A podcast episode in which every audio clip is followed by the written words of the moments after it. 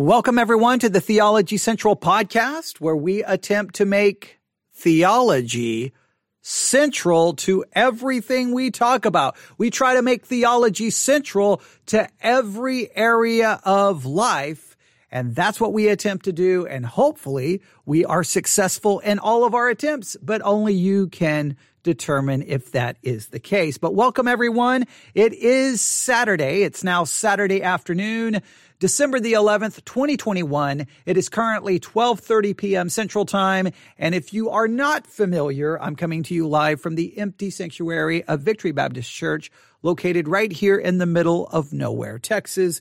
And when I say the middle of nowhere, Texas, I mean exactly that. The middle of nowhere, Texas. If you if you if you want to look it up, Ovalo, Texas. Don't bother looking on a map. Don't bother looking at it. And if you look on uh, Google Earth, you won't see much here, but this, that's where I'm coming to you live from, the middle of nowhere, Texas. And considering the things I talk about, it's probably good that I do come to you from the middle of nowhere, Texas, because that means no one can find me. Right? Okay. So, well, maybe, maybe they could, maybe not. I don't know. But welcome everyone. We have a lot to talk about as always. I say that every time. We have a lot to talk about but we do. But before we get to the actual topic at hand, which some of you will be very interested in hearing and some of you are already, I know what some of you are doing. Some of you are like, I'm going to listen for a couple of minutes and then, and then I'm going to send that email. I'm going to tell him how wrong he is. Just take a deep breath. Calm down. I would ask you to listen to everything I have to say because there's nothing more frustrating than getting an email or a YouTube comment and I'm like, did you listen to what I said five minutes after what you're talking about? Did you listen to what I said 15 minutes in? And it, it it's really frustrating because you want to respond to someone, but you're like, you didn't even bother to listen to everything I have to say. So should I take the time to respond? I always try to respond, but it can be very frustrating to be honest. So please listen to everything I have to say. Put on your thinking caps. Are you ready? Let's jump in. Here we go. I'm going to once again state my, you can call it a theory, you can call it a hypothesis. I'm going to once again state my perspective. I know my perspective is in the minority, but I, I stand by it. I, am it, it's becoming more less of a theory and a hypothesis. It's becoming more of just my perspective, becoming more and more dogmatic. But let me just state it again. I believe that there is biblical historical Christianity. I believe it's out there. I believe it exists. There are those who believe the Bible's the inspired word of God. Jesus Christ is the eternal son of God. And we could go through the doctrine of the Trinity, historical biblical Christianity as put forth in some of the, the great confessions of faith, some of the great creeds. There is historical biblical Christianity. But I believe that in 2021, it, it, is, it is systematically being written out of existence. And the two greatest threats to historical biblical Christianity come from the left and come from the right. Now, there are lots of Christians out there who will say, absolutely, amen. You're right. That progressive woke Christianity, it is, it is writing biblical Christianity out of existence. It is a threat to biblical Christianity. We have to take a stand against it. We need to call it out. Those woke liberals, progressives, it's insane. It's crazy. It must be exposed and it must be condemned. And I, and a lot of people, and people will say amen to that. But here's where people get upset with me. Yes, I do believe the left woke Christianity is a danger and a threat, and it must be exposed and it must be called out. At the same time, though, I believe they're on the right, the right leaning, okay, super conservative, Republican, pro Trump, all pro America, make America great again, patriotism, almost a form of Christian nationalism. I believe that the Christianity on the far right is just as much a threat to historical biblical Christianity, and it's just as responsible for trying to write biblical Christianity out of existence. I know you've heard me say this so many times, and I know I just said this yesterday in a podcast but I always have to start here because if I, if I offer any criticism to any, to the conservative branch of Christianity, when I say conservative, not conservative theologically, conservative politically, when I offer any criticism of a Christianity that I believe, believe has been politically hijacked by Republicans, Fox News, the right, they will immediately get mad and immediately accuse me of being liberal, woke, that I'm somehow over here on the progressive side. I'm like, no, you're missing the point. I believe both sides are not biblical. They are corruptions of Christianity and they are writing Christianity out of existence. They are trying to replace Christianity. Think of it as two different kings. If you've been studying uh, with us in Isaiah 7 and 8, they are two kings coming to infiltrate and replace biblical Christianity. And we have to stand against both. It, it drives me crazy when I listen to some forms of Christianity. Just they'll be out there yelling and screaming about, oh, the LGBTQ community, the transgenderism, the, the critical race theory. And, and, and by all means, they bring up some very good points about all of that. But in many cases, their discussion about those issues, their response to those issues don't sound like they came from the Bible. They sound, they sound like they come from Glenn Beck, you know, you just go through all of the conservative Mark Levin. You, you, you, you can just go through, through all of the people on the far right, Tucker Carlson, Fox News. They sound like they come from a, that their response to these issues are more, they sound more of a political conservative perspective than a biblical, scriptural, godly perspective. And so they, they, they're over there worried about all of these issues emerging, quote unquote, from the left and not realizing, wait a minute, wait a minute. Don't you see that you've joined force, forces with that on the right, which is just as dangerous to Christianity? So what you think you need to do to preserve Christianity or to, to somehow be biblical is actually you, you've bought into something that is a, it's something that is a corrupt form of Christianity. You've bought into a form of Christianity to fight that which is on the left, but you didn't buy into biblical Christianity. You've given up biblical Christianity to buy into a, to align yourself with something that is actually antithetical to biblical Christianity. And it's hard to get people to see that because all they're like, you don't care about the country. You don't care. You don't care about this and, and, and you don't care about morality and you don't care about godliness. I'm like, no, I care about those issues, but they have to be addressed not politically.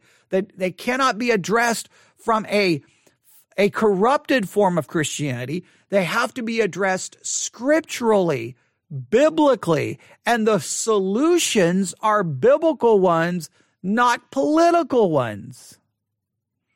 Right. Now, I know I've now spent eight minutes reestablishing a position that I've now stated probably nine million times in the last 20 years, but I'm going to continue to state it until people get it because people, I have to do this because people constantly misunderstand. So here's what we're going to do. We're going to be we're going to be asking a question. Is conservatism biblical? Is the conservative perspective a biblical perspective? Now, I'm not saying theologically conservative, but a political conservative, conservative perspective. The conservatism of, of the far right, is that biblical or is it something other? That's what we're going to ask. And the reason we're going to do this is I don't even remember when this was. Um, I, I, get a lot of emails, so sometimes I forget. I don't know when this was. I know I'm behind. See, whenever someone sends me an email and they send me something to listen to or to review or to examine, I always try to, t- or, or they ask me to do an episode on a topic. I always try to move that request that material to the top of the stack of stuff that I always have to cover. You, you can't imagine how much stuff I always have in my list and my stack of like, okay, we're going to cover all of this. And I never even get to, I, I don't even probably get to 90% of it. I, I literally could do 24 hours a day, seven days a week of broadcasting and probably not even get done with 50% of the things that I'm trying to do and, and, want to accomplish. I know you think that's hyperbole, but it really isn't. There's just, there, there's never, I, I can, there's never enough time to cover all the things that I want to talk about and that we need to talk about. But you make, you determine a lot of what I do. So someone sent me a link to a podcast episode from uh, the Roys report. That's Julie Roys. You can look up the Roys report. They have a podcast. And they, in fact, I think I have it right here. let me let me just pull up the uh, let me just pull up the Roys report really quick. So because then I can give you uh, the exact information and I can give you the podcast where you can try to subscribe to it if you would like. See where is it here? Here's the podcast. It is called the Roys Report Podcast. There you go. The Roys Report Podcast. That's R O Y S. The Roys Report Podcast. You can subscribe wherever you get your podcast. I would strongly suggest that you subscribe to their podcast. Support them. They cover a lot of things about what's going on in the church. I, I would challenge you to read the Roy, uh, go to uh, the, Roys report. You could just look it up, R O Y S report. I would challenge you to look at their website on a regular, consistent basis because their their their whole tagline is reporting the truth, restoring the church. Now, she, makes a lot of people mad because she will bring up a lot of issues going on in the church. When she when she produced a lot of reports about John MacArthur and a lot of issues going on with uh, you know Grace Community Church, I mean, it, it created a firestorm, and she got herself in a, a, lot of a lot of people did not like what she was doing. She raises some tough questions. Whether you agree or disagree, the questions though are worth the consideration. But in her latest podcast, she asked the question: Is conservatism biblical? Uh, this was uh, pub- published December the 7th at 10:57 a.m. Currently, there are 31 comments under this. I, I, really should read the comments, but we won't do that right now. Um, is conservatism biblical? And if you look at the one before it, bullies in the pulpit, that that could be uh, challenging to listen to. Um, and then, well, yeah, you could just look at all of them. Just subscribe to the podcast. And if you hear one that you think is very interesting, let me know your thoughts. But we're, what we're going to do is we're going to take this and we're just going to start listening. I'm going to provide thoughts, analysis, agreement, disagreement, and we're going to just look at this. And again, this is looking at is, is conservatism biblical? Oh, let me make it very clear. The liberal, woke, left form of Christianity, I don't believe that's biblical either. And a lot of people get mad at me because I said, you seem to always be going after the conservative side. Why are you always bashing the conservative side and not the liberal woke side? Let me explain. The liberal woke side of Christianity, that form of Christianity, their issue is not their wokeness. Their issue is not their liberalness. Their issue is theological. In other words, usually on that side, those churches are so theologically corrupt that I don't even care about their wokeness or their liberal, liberal political views. Their churches are completely corrupt theologically. In many cases, they deny the inspiration of scripture. They deny, I mean, they, there's so many theological problems, so many theological issues. So I can, when I deal, deal with the progressive form of Christianity, I tend to look at it as a heretical form of Christianity with a completely flawed theological foundation. And so I don't need to worry about all of their political issues because theologically, that don't even put them in the camp of Christianity.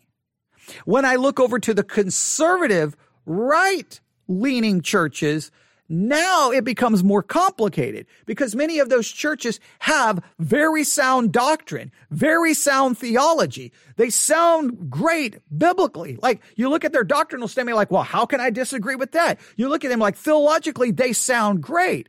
But here's what happened. That's why I speak to that side because I'm like, okay, biblically, we're on the same page, but you're allowing conservatism, you're allowing po- politics to slowly but surely hijack and corrupt this church that should be good theologically is being corrupted by adopting a conservative ideological perspective that then they read scripture from that lens. So it begins to corrupt and infiltrate their theology. So, but on this side, I'm like, okay, these are people I would like, they, these are Christians. They, they hold to the Bible. I, I agree with them theologically, but you look around, you're like, what is happening over here? On the left, I'm like, I don't even care about your politics you, you, you, you almost deny the, the, the existence of eternal punishment. You almost deny that Jesus is the only way. You deny the inspiration and infallibility of scripture. I mean, like they're, they're so far gone in so many theological issues that I'm just like, that's not even biblical Christianity. So th- there's so many issues on the left side. It's the right side that you're like, wait a minute. These would be the churches I would possibly go to because they have the same theological background, but I can't go to them because they're now so politically hijacked. That's why I deal with the one on the right because I always see the people on the right screaming about the left, but they cannot see the danger that is happening right in front of them. It's like they're so worried about the monster of the progressive woke liberal that they can't see that there's a monster inside their own building. And it's called a right leaning conservatism that is taking place of their biblical theology, and they can't even see it. That is why I address it from the other side. But let's go to this report. Roys report, their podcast is Conservatism Biblical. We're going to we're not going to obviously make it through all of it all of it because there's a lot there's like 45 minutes so clearly we're just going to listen to part of this and I, am going to obviously break in uh, constantly so you you'll want to go listen to their podcast so that you get it un, un, unedited uninterrupted and you can hear the whole thing but we're going to at least take a part of this apart and uh, well we're going to see what we agree with what we disagree with and see what we can learn here and remember whenever i do these reviews just so that people know because we always have new listeners. I don't listen to these in advance. I do that on purpose because I like, so when you send me something, I just, I, I don't know which direction it's going to go.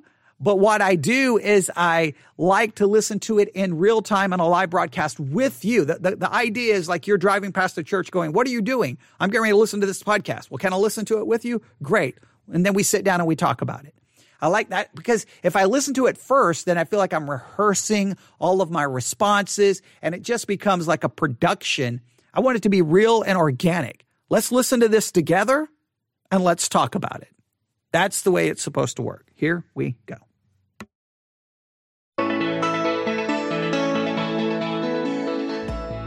Is conservatism biblical? And what are the dangers of mixing Christianity and politics? Welcome to the Roys Report, a podcast dedicated to reporting the truth and restoring the church. I'm Julie Roys. And today I'm going to address these issues head on with Coleman Luck, the author of The Curse of Conservatism. He argues that we've equated biblical with conservative, and we've mixed the kingdom of God with the kingdom of man. Though Coleman holds conservative, theological, and political views, he warns against a syncretism that's been seeping into the church. 2,000 years ago, Jesus Christ said that his kingdom was not of this world, Coleman writes. His followers have been trying to prove him wrong ever since. Coleman. Wow, that, that is powerful. 2,000 years ago, Jesus said, My kingdom is not of this world, and his followers have been trying to prove him wrong ever since. That is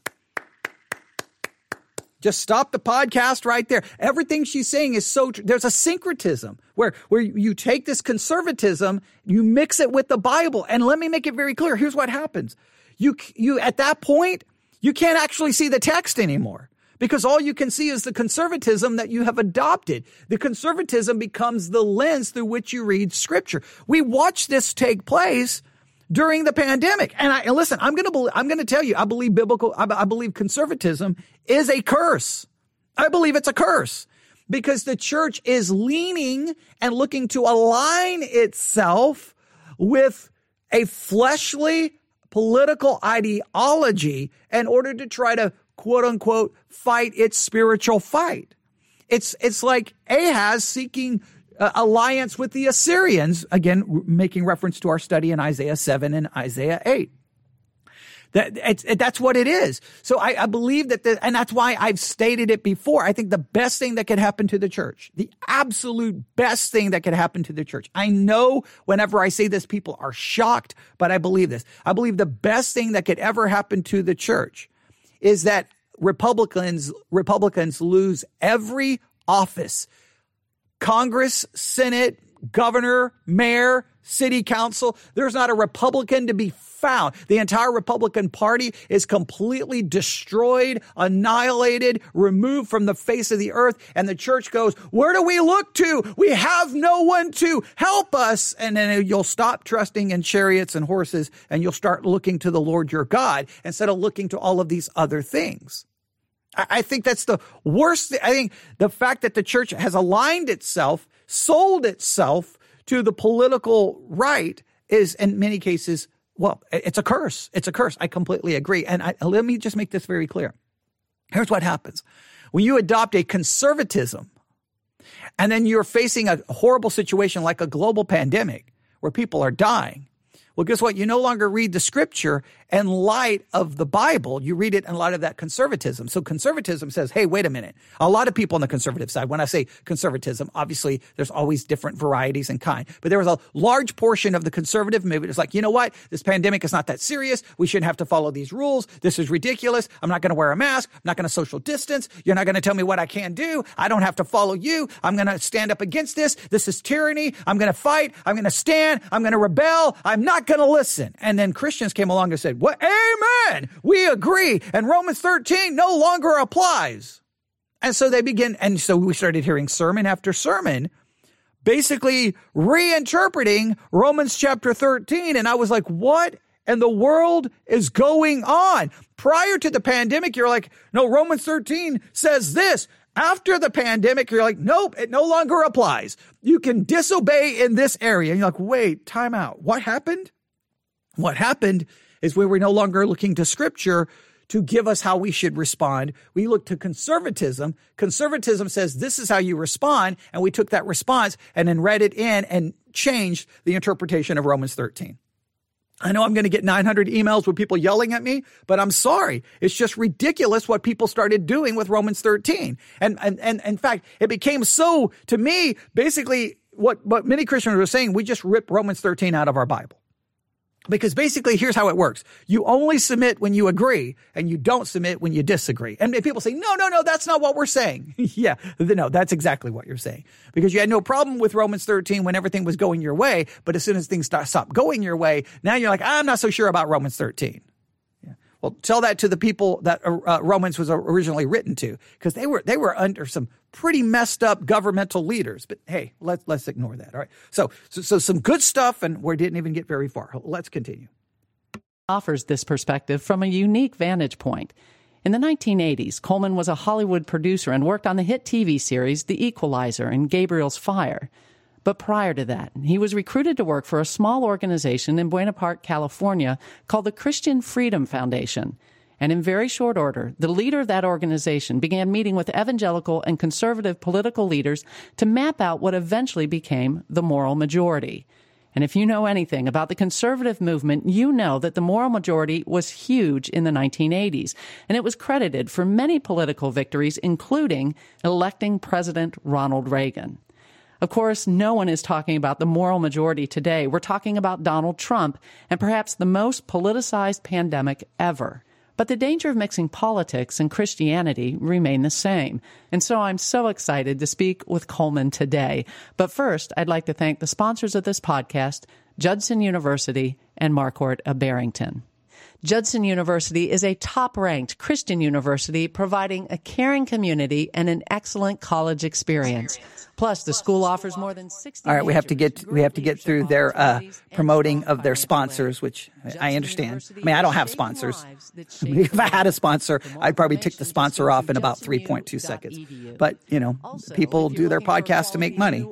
So they get sponsors, they get uh, donations. But, right, so we just got to wait through, get through this. One of the things when you don't listen live, here's one of the negative side effects, but I still like it to be this way. I don't like it all edited and, and rehearsed. Because it's like, how can your reaction be real when you've already listened to it? You're like, okay, react this way. Today is Coleman Luck. He's go. a former Hollywood producer who worked on the TV hit series The Equalizer and Gabriel's Fire. He's also the author of Day of the Wolf and The Curse of Conservatism.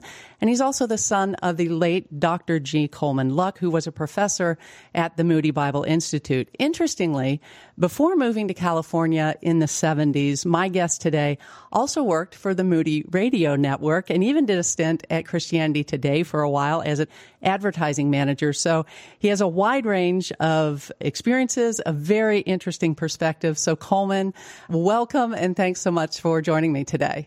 Well, thank you. It's a pleasure to be with you. And I know, Coleman, there are two things that you're never supposed to discuss. Uh, those are politics and religion. And we're going to be diving headlong into both of those today. So I thank you for being willing to do that. I know that we're going to be navigating some waters that are filled with landmines, but thank you. My pleasure, I guess. well, we'll see, right? Um, yes. You know, I mentioned that you worked for this organization in, in my intro that uh, eventually became what was the moral majority. I would like to know a little bit about that whole experience and how that's informed your view of politics and the church and religion and, and how they interact.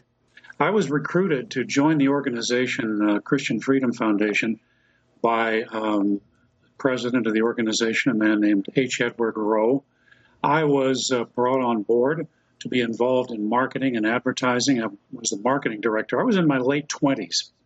I didn't know much about this organization. It had existed for probably several decades, maybe 30 or 40 years actually, before I got involved.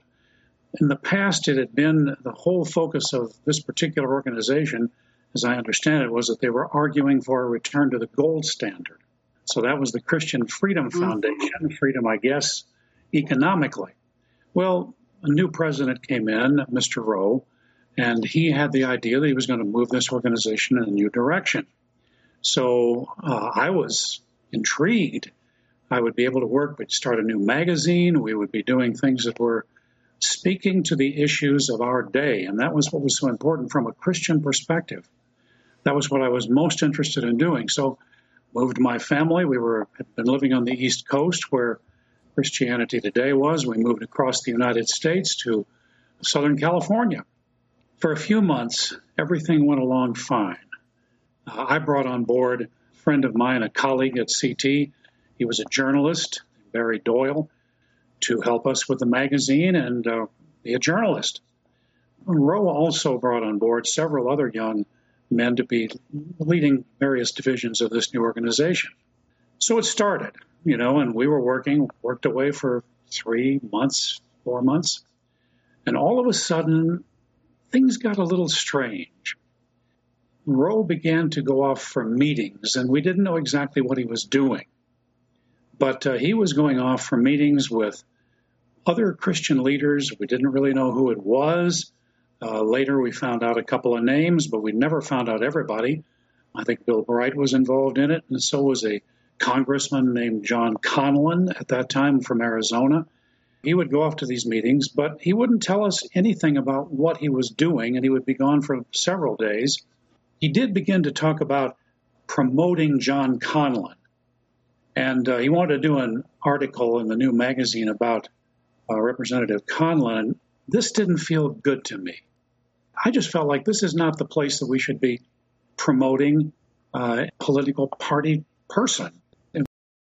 Okay, so this is very important because the moral majority was a is a big part of modern day church history and showing kind of the what I will say the political hijacking of the church. The it the political hijacking of the church I think reach reaches a major pinnacle moment with the whole Donald Trump situation. I think it reaches like I, I, can't say that it's the the end all of everything, but it, it reaches a very high point right there. But it really started way back in the 80s with the moral majority and all of that. And in the 80s, not only had the moral majority, it was just it was all over Christianity. I, I, as someone who comes into Christianity in the in the 80s, I, was a young Christian trying to figure it all out, but it was just constantly like, okay, oh, you know, I can't say it was political, but it was definitely this idea. I, I, I can't say if I necessarily drew the co- correlation with politics, but I could definitely see that there was a an idea within Christianity that this culture needed to be made Christian, and it needed to be made Christian not necessarily through preaching, but by passing this law, doing this, boycotting this, banning this, and you saw a little bit of that. I didn't quite all understand it at that point in time. Did, it still didn't make a lot of sense because still when you would listen to much of Christianity, Christian radio and everything, that wasn't very political. It was still Bible teaching, music, Bible teaching. They would have programs talking about what was going on in the culture. There was plenty of that, especially in the 1990s. But again, even that still felt like, yeah, the world is messed up and they need Christ. It still felt like that the Bible and theology was still the major focus. Now, clearly the moral majority was already out there and they were already aligning themselves with now we're going to promote politicians. It, it, was starting to go that direction. I'm just saying from my own personal experience, I didn't quite see it yet. I didn't quite catch on. And even through the 90s, there were, I mean, there were lots of political issues going on in the culture. You had Bill Clinton, you had everything, you had the rise of Rush Limbaugh, you had a lot of things going on in the culture. But I still felt the church, for the most part, was let's focus on the gospel, let's focus on evangelism, let's focus on discipleship, let's focus on preaching and teaching. And and and that that was the focus. I still felt that was the focus. Now there there were the issues going on within the church. The church is adopting you know pragmatism and you know church growth movement and and and there was a lot of things going on within the church that were problematic. But I still didn't see the hijacking of the politics yet. The the, the I think the rise of conservatism was really happening in the culture at that time. And you can look at the phenomenon that Rush Limbaugh was being in the 1990s. And then I did start realizing, it, it did take a little bit of time, but I did start realizing in the 1990s that more and more Christian men that I, that I went to church with, we were talking a lot about Rush Limbaugh. And a lot of times when they did speak about certain issues, they sounded more like Rush Limbaugh than Matthew, Mark, Luke, and John. There, there's just no question about it. Now, even in the 80s, there was still a lot of a kind of a, a pro American political kind of ideology, but I, I still want you to just, at least from my perspective, again, I was young. I just still felt that Jesus and God was still the, fo- you know, Jesus, God, the Bible, Christianity, theology was still at least I felt was was had the preeminence. The other may have been there. And there were certain situations where I've talked about where I had issues with what the church was doing, but I, still felt that the Bible was still the main thing. Even when there were these little situations that would take place, it seemed that it would immediately right, re, revert right back to the Bible, evangelism, and that type of thing. All right. So he was watching this transition happening in his time. I don't know if he gave us the year there, but um, this was, I think, in the 80s going into the 90s. So he was watching this transition as I was living through it myself. But my perspective was I didn't really start catching on to some of this till the in the 90s. And I think it was the rise of Rush Limbaugh. And let me make it very clear. I listened to countless hours of Rush Limbaugh because it was very entertaining and very interesting at what he was doing on radio. I just knew that I didn't ever see Rush Limbaugh as giving me the answers. I thought Rush Limbaugh addressed a lot of issues but the answers were scriptural. They're b- biblical. They didn't come from Rush Limbaugh. Rush Limbaugh was not the one I was supposed to get answers from. It was supposed to be the word of God. So I wasn't going to think about anything from the perspective of Rush Limbaugh. I was going to try to think about it from a biblical perspective. But I started realizing that more Christian men, when they would talk about certain issues, I'm like, what are you talking about? That's not, that doesn't sound Christian. That sounds like literally what I heard yesterday Rush Limbaugh say. Uh, why are we mimicking Rush Limbaugh and not, I don't know, following Christ? So, all right, so let's let's see where this goes. It was right before Christmas of that year, and I'd only been there for about six months. All of us on that staff had only been there just a short period of time. He brought each one of us in, and he fired each one of us.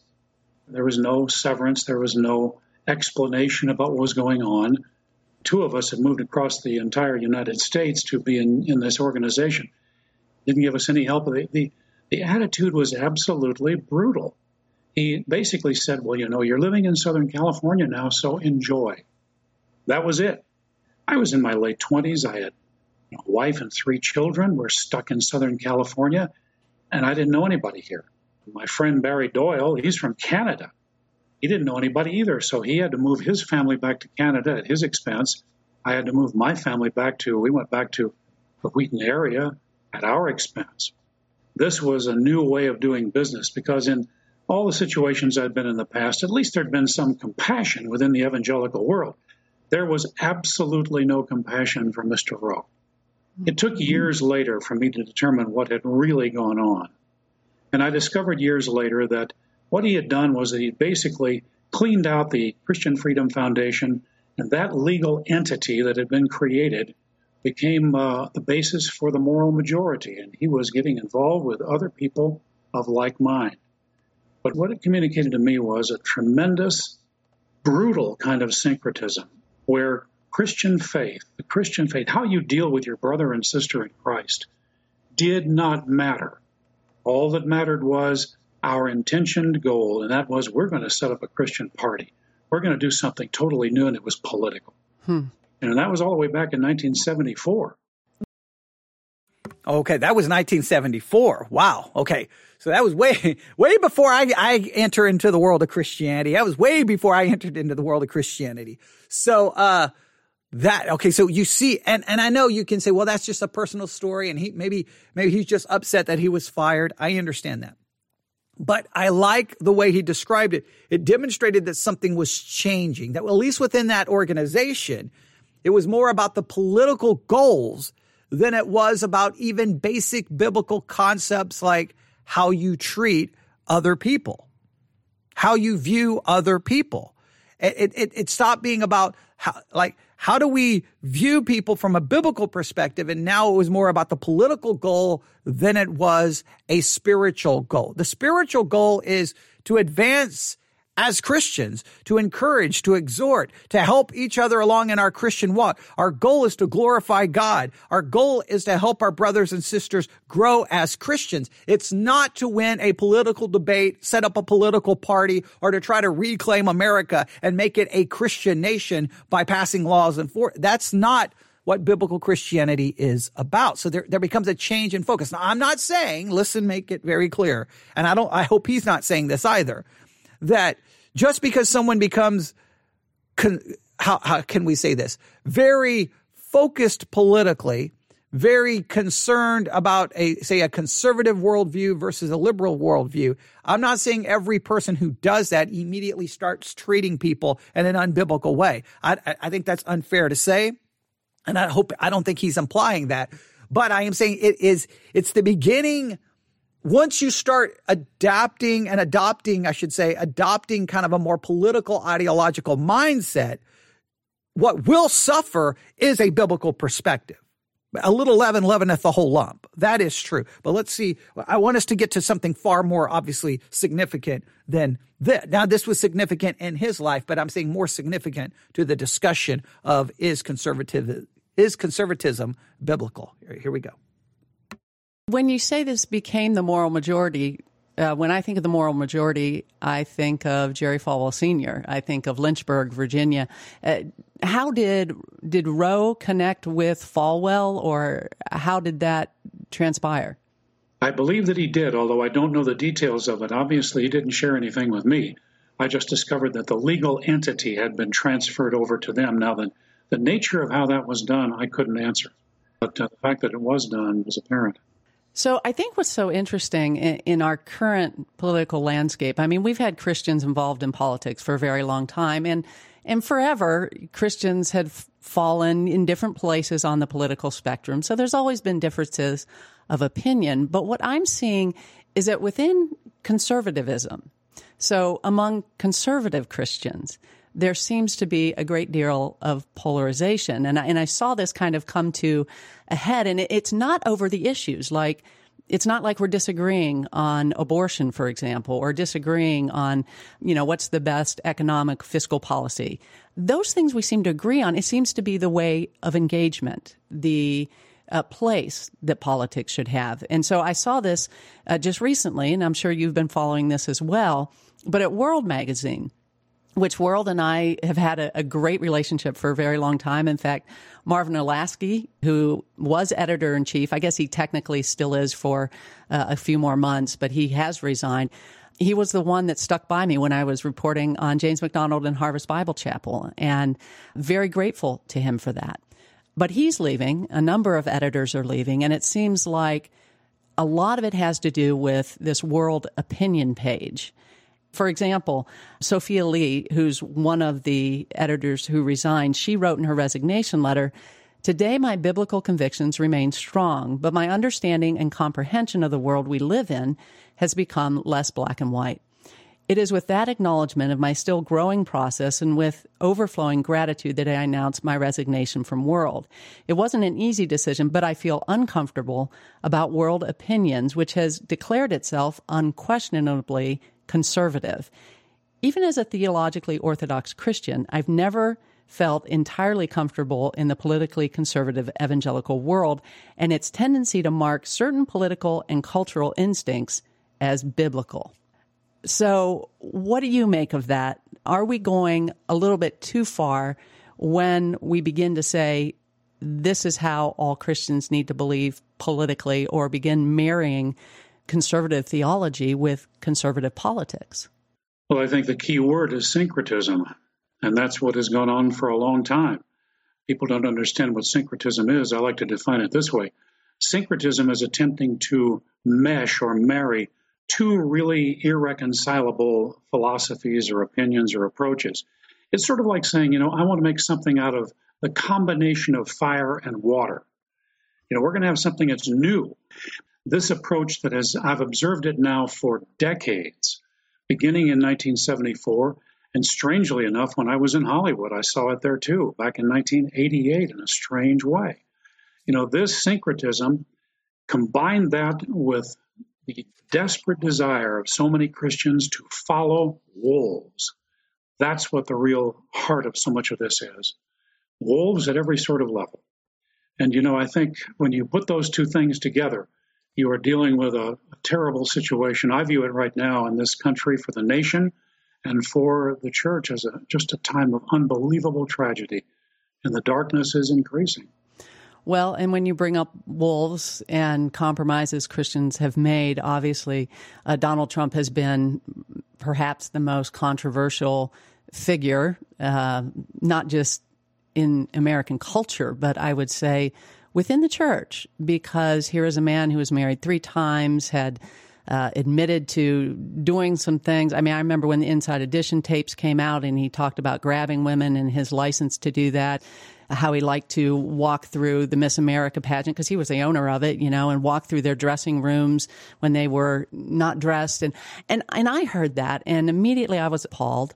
But yet the argument has been we're not electing a pastor, we're electing a president.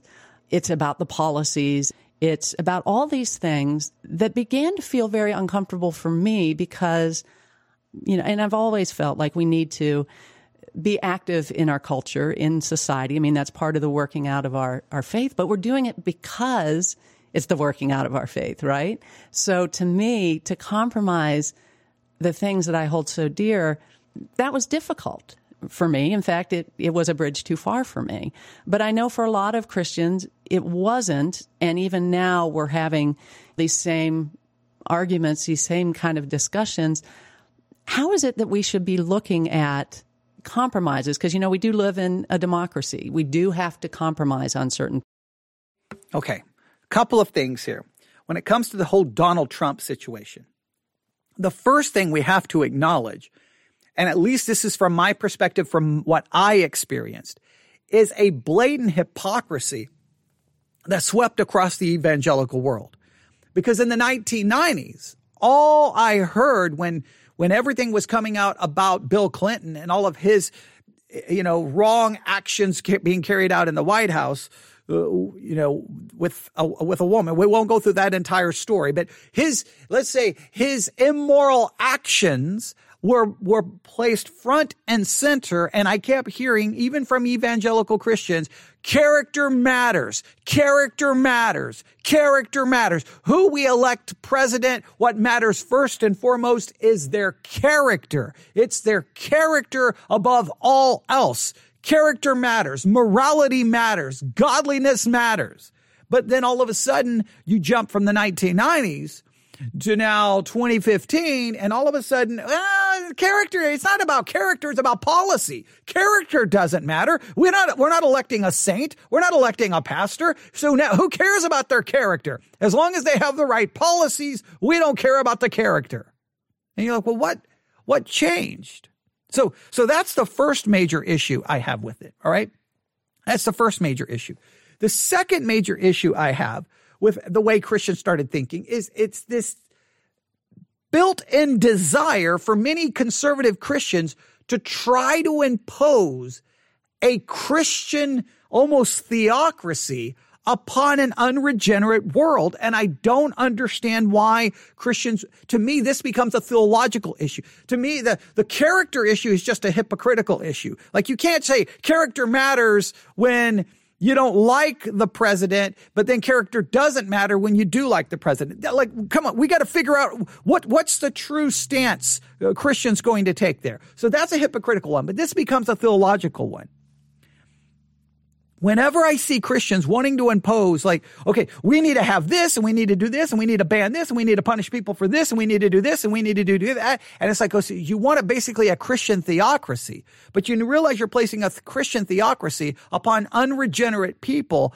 which that's not going to make them Christians. In fact, their unregenerate nature is only going to rebel against all of the policies and laws you're trying to impose upon them, making them more bitter and more rebellious. Maybe the Christian approach shouldn't be trying to force Christianity upon someone by law, by bill, by policies, by political maneuvering Maybe we should just be more worried about preaching the gospel and calling people to faith, calling people to repentance, changing their minds about God and sin, turning towards Jesus Christ. Maybe we should call people to that, right? Calling people to that and not trying to impose a Christian, you know, kingdom upon unregenerate hearts. It doesn't work.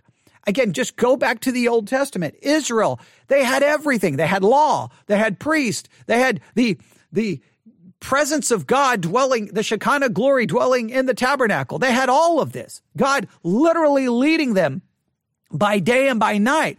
Pillar of fire, cl- the cloud. They had all of this. They had everything. And then what did they ultimately do? They rebelled and they rebelled and they rebelled and they rebelled and they rebelled over and over and over and over again because I don't care how great the external laws are. I don't care how wonderful leadership you put in place. It cannot change the depravity of the human heart. The only thing that speaks to the depravity of the human heart is the gospel of Christ. It is scripture. It is discipleship. It is the work of the church. It, you will not fix the culture. All of these other attempts. You may get a temporary victory, but the rebellion of the heart will rise up, throw off your victory, throw off the bondage, the chains you've placed them in, and will rise up to get what they ultimately want.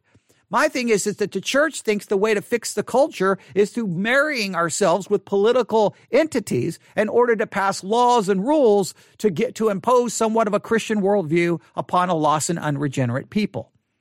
That's not how you do so. It's like Christians said, man, the world's getting really, really bad. We got to go fix this. And their solution was Donald Trump. Their solution were Republicans. Didn't change hearts. Didn't change hearts.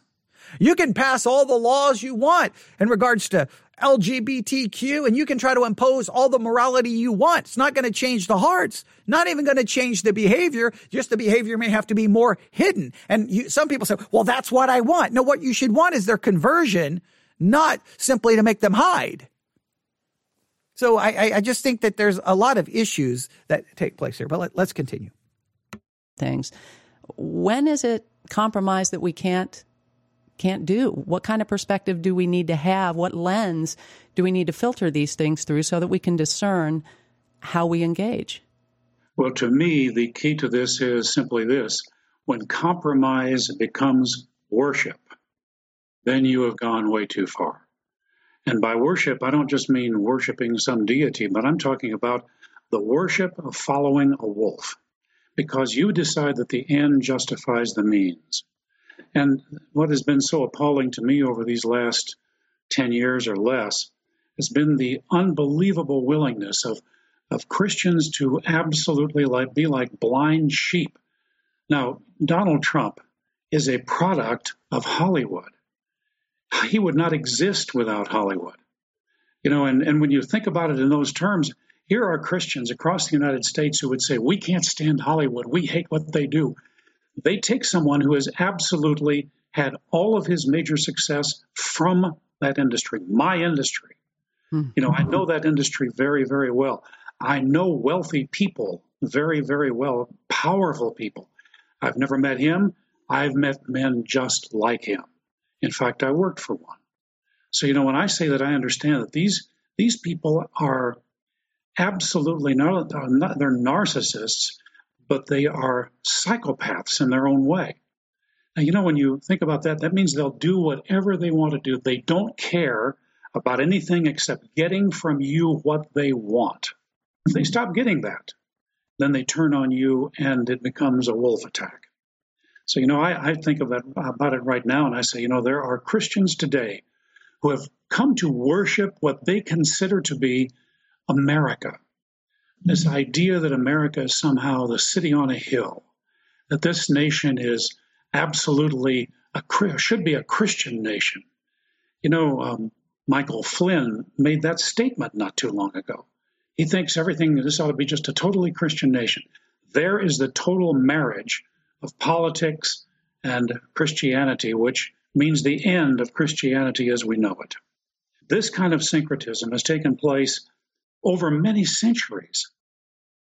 I want you to hear that. He even acknowledges, and I, and I completely agree. It's the end of Christianity as we know it when we merge these ideas together. When we bring these ideas together and it's the ends the the ends justify the means. So so if if if if our end is we think our end is right, we think our then we don't care about the means. But that's not the biblical model. First, they want a, the wrong end, which is basically forcing a Christian nation upon an unregenerate people. And then they want the means is to, through political alliance. They got the wrong end. They got the wrong means. The end should be glorify God, preach the gospel, see as many people come to faith as possible, right? That will occur. I'm not, not denying the sovereignty of God here, but just stating it this way. Pre- preach the gospel. As many people as possible will be saved and then disciple them. The, that's the end desire is salvation and discipleship. And the means is through the preaching and teaching of God's word. That should be the end and the means. And what, what everyone wants is to fix everything wrong in culture by aligning itself with politics. And by, as a result, you ultimately, it's the end of Christianity as we know it. And I think we are witnessing the end of Christianity as we know it. And I don't know what it's going to look like going forward.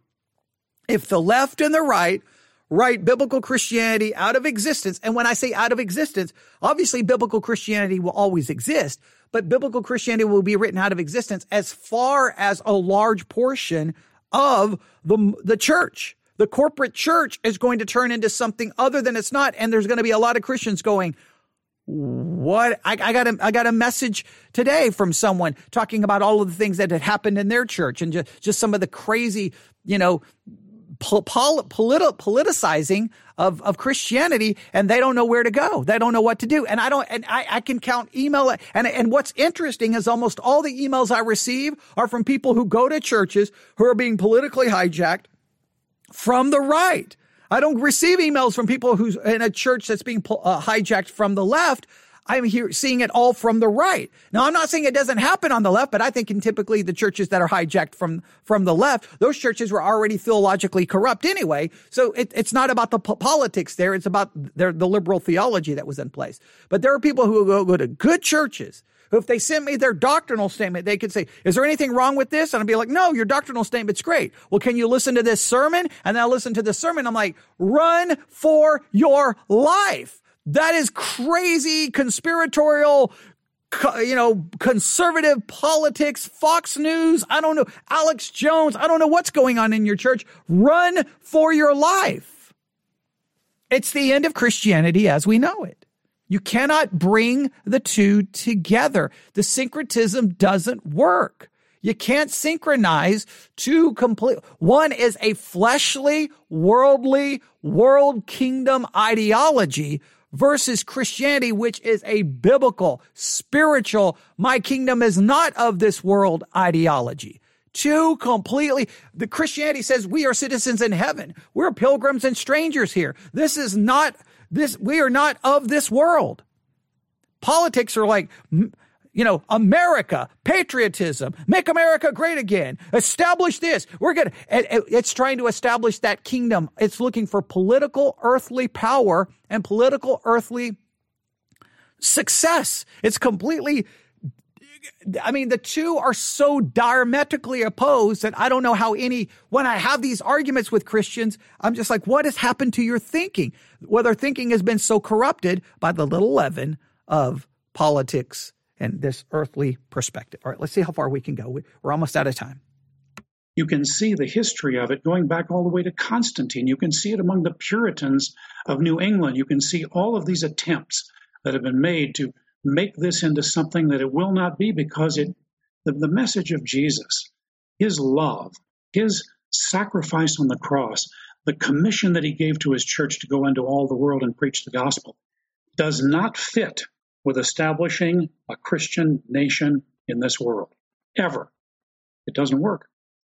Well, and it does seem like we've forgotten that we're of a different kingdom we are not of this world. There is the kingdom of heaven, and then there's the kingdom of this world. And so when I hear people saying that we're out to save America and we're, we're using political means to save it, and I'm not saying that we can't engage politically, but it, but when I hear these statements or when I hear this dichotomy that if you're not for us, you're against us, I've been struggling with trying to understand how my brothers and sisters who we supposedly believe the same things and yet have adopted such different methods. It has been stunning to me to see that. And for me, I come from an Anabaptist background, which a lot of people don't know what that means. But basically, we were the first ones in Switzerland who started doing believers' baptism because we thought that confession of faith and baptism should go together. But we also objected to the government being run, even though now it wasn't the Catholic government, it was a Protestant government, but it was run the same way. And it was, no, we should have freedom of convictions and we don't want the government impacting our religious, our religion, our church.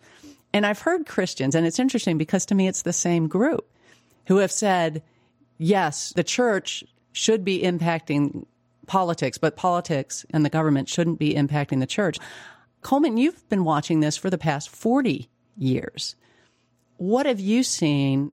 Is the church impacting politics and government, or is politics and government impacting the church? Oh, I think the latter, absolutely. You know, and, and I think that I've always believed that there is a place for believers in Jesus who are truly following him to serve him in government, yes, in Hollywood too, in every place that's legitimate for a Christian to be but not to try to turn everything and take control of everything. It is this issue of control and saying, you know, we're we're going to make it our own. You know, I look at it and I've been doing a lot of study about the Puritans in the 1600s. What happened to them and what led them to the Salem witch trials. In 1660, there was a wonderful woman who lived outside of Boston. She had been a Puritan but she had decided that she wasn't going to be a Puritan anymore. She became a Quaker. But she felt that there was a call of God upon her life to go back into Boston and teach the Puritans what she believed God was telling her to teach them. This is a woman who had unbelievable courage. She went back in over and over, and every time she would go in, they would warn her, You don't come back here again. You're breaking our laws and all the rest. She just kept doing it.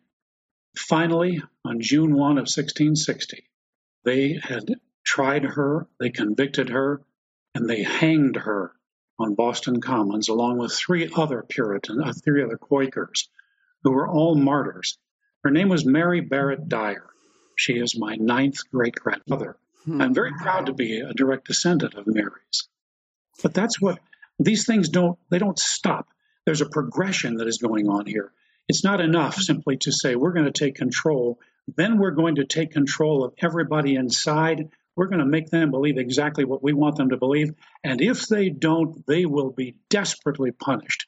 This spectrum, this continuum that goes on, is in the entire history of the church when it has taken control of government. I don't care where it was done. There is a disaster. And, you know, we're at a certain stage now. God forbid that we get back with Donald Trump and the, the people who are following him to get back into power again, then we've got a real problem on our hands. Okay, powerful story there. Now we're going to stop at the 20 minute 50 second mark, 20 minutes, 50 second mark. We, we will probably come back and, and listen to some more of this, some powerful th- thinking here. But let me just make this very, this is one of the issues I've had with Christianity my entire life. All right. Uh, and I've fi- constantly find myself in conflict and Christians get mad at me when Christians like, no, the public school should be having a public led prayer. Wait, wait, wh- whose prayer? Whose prayer? How about the Muslim? No, no, no. It should be a Christian prayer. Well, so you're going to force a Christian prayer upon the students? What, what, why? Why? Well, the Bible should be taught in school and, and they, and they go through all of these things that they want to occur. And it's like, so you're trying to establish a Christian rule upon people, but whose Christianity? Whose Christianity? You may win your battle temporarily, but sooner or later, the battle you win is going to be used against you when someone of a different faith, a different persuasion comes along, a different theological, then they will then remove you or silence you. It's, it's, it's the never ending problem of, of, of, church history. You see this over and over and over. This group comes into power, boom, they punish everyone who differs from them theologically. They lose power, then the other theological group punishes them. And it's death, it's chaos, it's destruction, and it's all trying to build kingdoms in this world. The church as a entity has enough problems with division and fighting amongst ourselves. Who, what gives us the right to then try to impose what we think upon society when we can't even govern the church very good without church split after church split after church split, denomination after denomination. We can't even agree amongst ourselves, but we're going to force some kind of supposed Christian worldview upon an unregenerate world and then do what? Punish them if they don't go along with it? No, I want, I want freedom as much as humanly possible. Now, I obviously I believe there has to be laws, and I do understand that all laws, in some way, shape, or form, have a level of morality to them. Obviously, there's a moral aspect to them, but but we can we can try to argue why it's good to have this law or that law for the betterment of society. But I don't want to necessarily impose a religious concept upon unregenerate hearts because what they need more than they need the gospel the gospel, then they, they are taught the morality. You preach the gospel, then you teach the morality. We want to impose the morality before we ever preach the gospel or almost in place of the gospel so that we can have a country that is make America great again and we're a Christian nation. You're a Christian nation based off a level of morality that you think equals Christianity. But Christianity is not about a, a system of morality. It's about following Jesus Christ, which does lead to a different way of living. Yes, it should, but it's not about a morality. It's about a faith in Jesus Christ. It's about the gospel. And we want to impose a system of morality and then call it Christianity. No, that just is, you're just forcing a love, a bunch of rules on people who have an unregenerate heart. It's like Christians today have completely forgot the doctrine of total depravity. And it's more about we see people now as a political enemy that we need to defeat than a person that needs to be pre- that needs to be evangelized. We see now people as political enemies who we must defeat their ideology, not as sinners who need the gospel. We don't see people as sinners. We see them as political enemies and we must defeat their ideological perspective, whether it's critical race theory. Uh, it doesn't matter. Uh, LGBTQ, transgender, whatever the case may be. We've got to destroy them. They're the enemy. And we, and then we borrow the whole, it's a war, it's a war, it's a war. The, the Fox News loves, you know, it's a war on this, it's a war on that. And we get into this battle mindset, not a spiritual one, but a political, earthly one, where we want to defeat our enemies. We call them names use derogatory words to describe them, whether it's AOC, Pelosi, Biden, mock, make fun, just act completely unbiblical, completely ungodly. And instead of seeing them as people to need to be evangelized, it's people that need to be defeated and silenced. That is the, the, the corruption of Christianity. It's, it's, it's what has happened. And, and, and I, I agree that there, there's been issues throughout all of church history. I think that in many cases, even though some of those not those things were happening in the past, I still believe if you listen to their preaching and read the preaching of the Puritans, you still see it more theological and biblical than it was political, even though there was clearly a political aspect going on. All right. And then he mentioned the Salem witch trials, which if you ever are in Boston, to stop what you're doing, stop looking at what's going on in Boston, go to Salem, and you can go to the Salem Witch, uh, Witch Museum and you can uh, learn about the Salem witch trials. And there's lots of things going on there about that. And it's a, it's a great, beautiful place to visit. I loved my visit to Salem. I, I, I want to go back and just spend like hours and hours there because the Salem witch trials to me are fascinating because it, it's group it, paranoia, lies, gossip, bearing false witness, almost a conspiratorial thinking that swept through these people that led to craziness.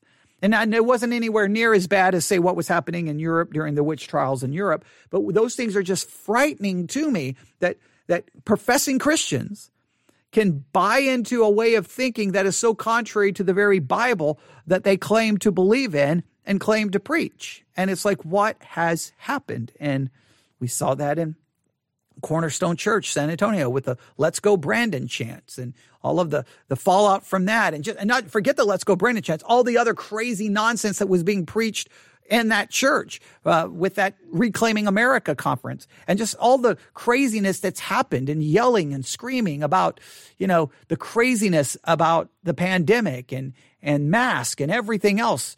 It's just it's it's been frightening to watch, but we'll, we'll have to stop there because we're out of time. We're out of time. So 20 minutes, 50 seconds. That's where I'm stopping.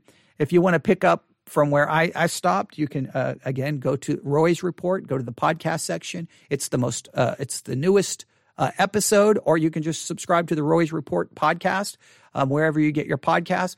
Definitely listen to it, and it's something I would just you know subscribe to. They don't put out a lot of episodes. They don't do you know like a thousand episodes like I do.